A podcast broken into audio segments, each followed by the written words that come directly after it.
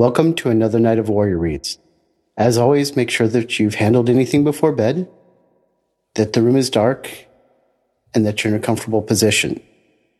Remember as you're listening, if you get excited by a story or interested, don't worry about it. Now is not the time for your mind to be racing. Now is the time for your mind to be resting.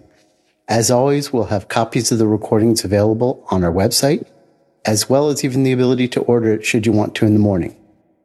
Now is the time for your reward for a good day lived or a reminder to be a warrior tomorrow. I'll give you about five seconds to clear your head and then we'll begin.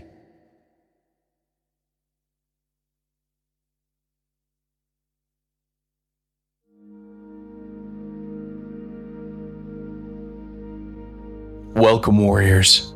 Tonight, our selection is from the book The Hero with a Thousand Faces by Joseph Campbell. Tonight, we'll be looking through Chapter 3 The Hero as Warrior. Joseph Campbell takes us on a journey through the myths and legends that have permeated the psyche and soul of mankind throughout history.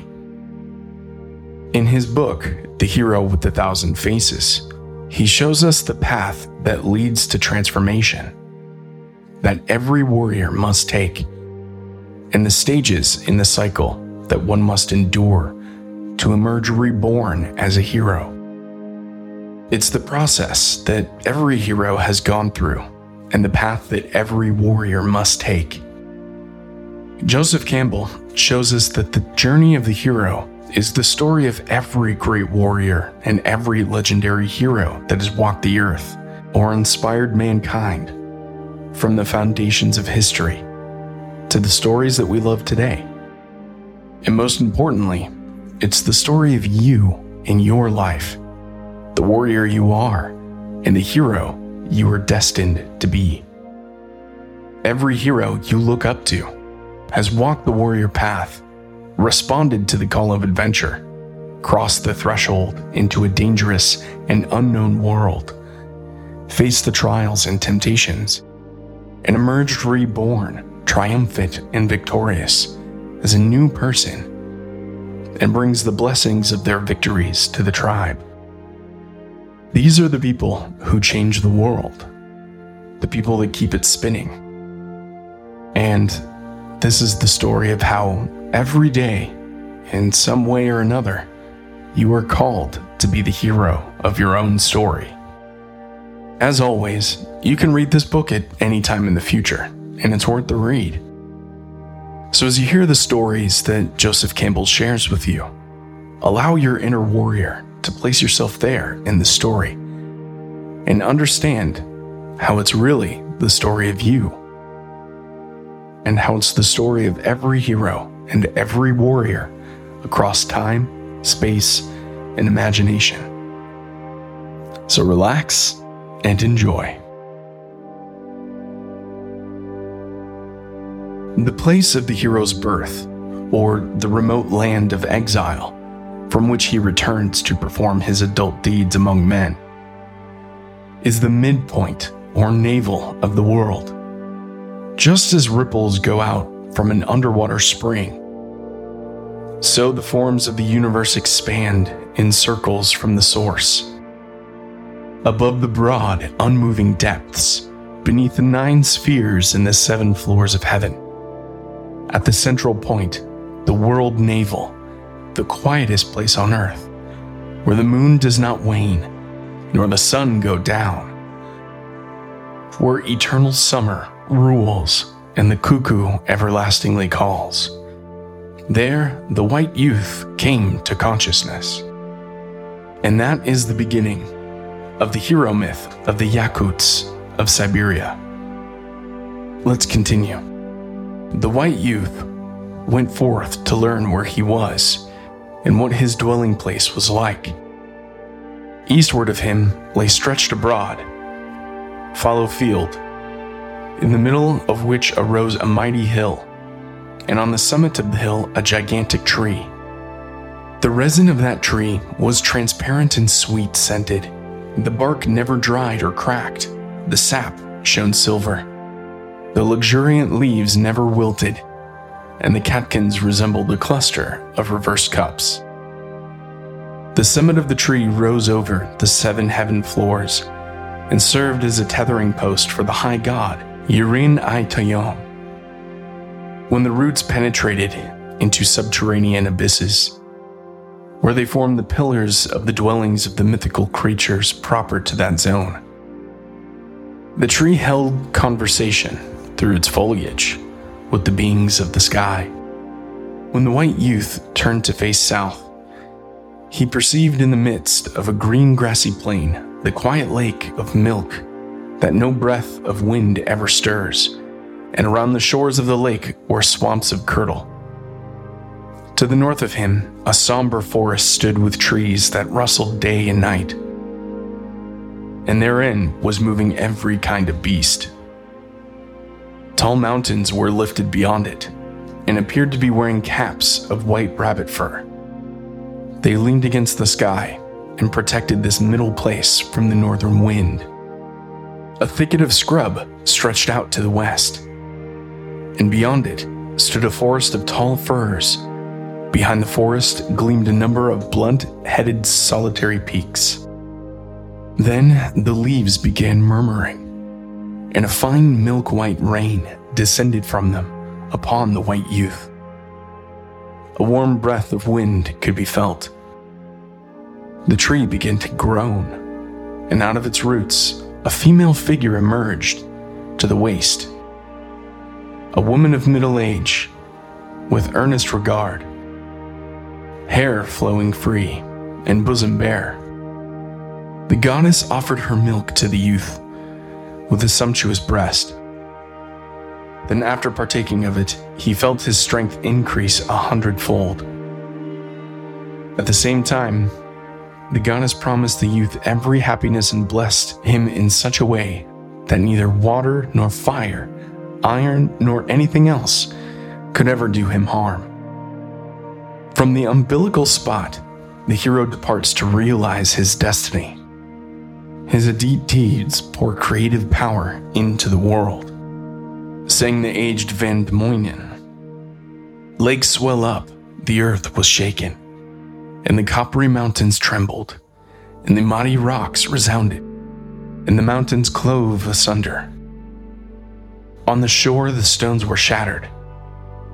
The stanza of the hero bard resounds with the magic of the word of power.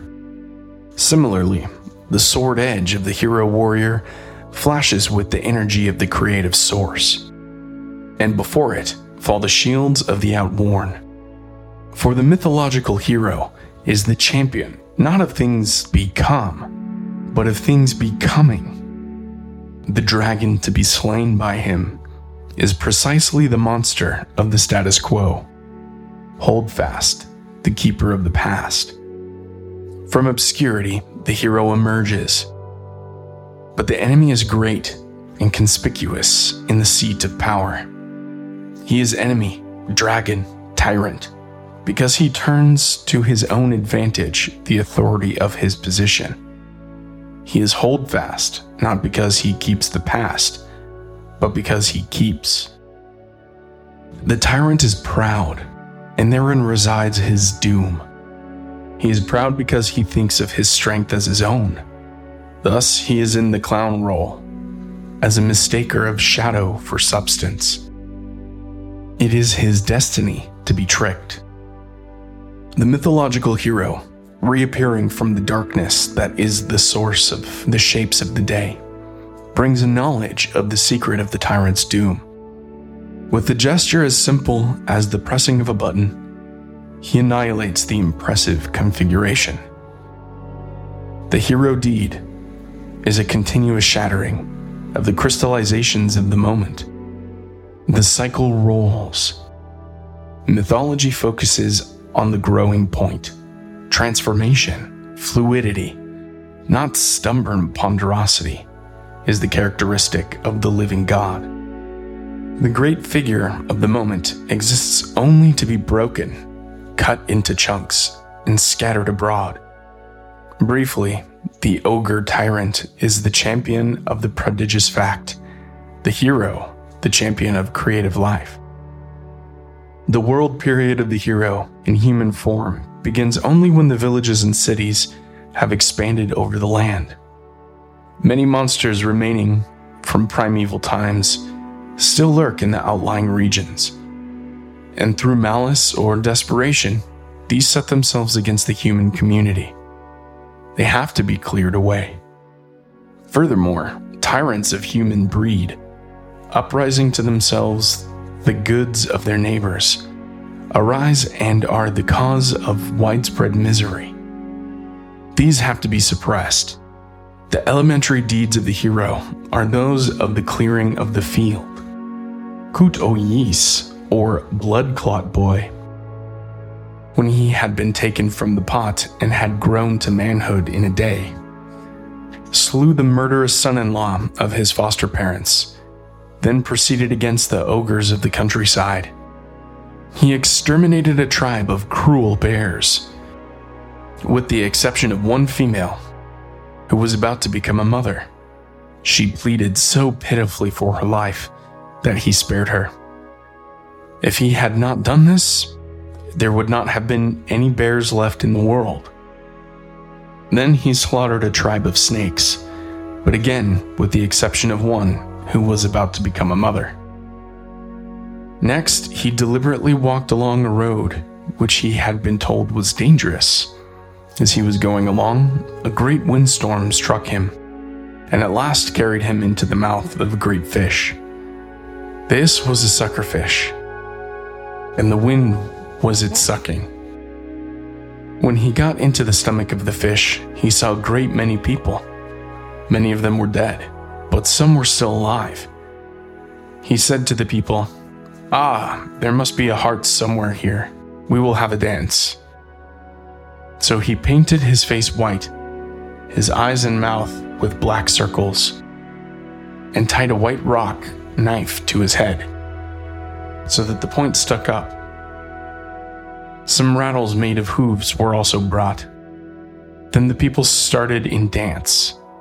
For a while, Bloodclot sat making wing motions with his hands and singing songs. And then he stood up and danced, jumping up and down until the knife on his head struck the heart. Then he cut the heart down. Next, he cut through between the ribs of the fish and let all the people out. Again, Bloodclot said he must go on his travels. Before starting, the people warned him, saying that after a while, he would see a woman who was always challenging people to wrestle with her, but that he must not speak to her. He gave no heed to what they said, and after he had gone a little way, he saw a woman who called to him to come over. No, said Bloodclot. I'm in a hurry. However, at the fourth time, the woman asked him to come over. He said yes, but you must wait a while, for I am tired. I wish to rest. When I have rested, I will come over and wrestle with you. Now, while he was resting, he saw many large knives sticking up from the ground, almost hidden by straw. Then he knew that the woman killed the people she wrestled with by throwing them down on the knives. When he was rested, he went on. The woman asked him to stand up in the place where he had seen the knives, but he said, No, I'm not quite ready. Let us play a little before we begin. So he began to play with the woman, but quickly caught hold of her, threw her upon the knives, and cut her in two.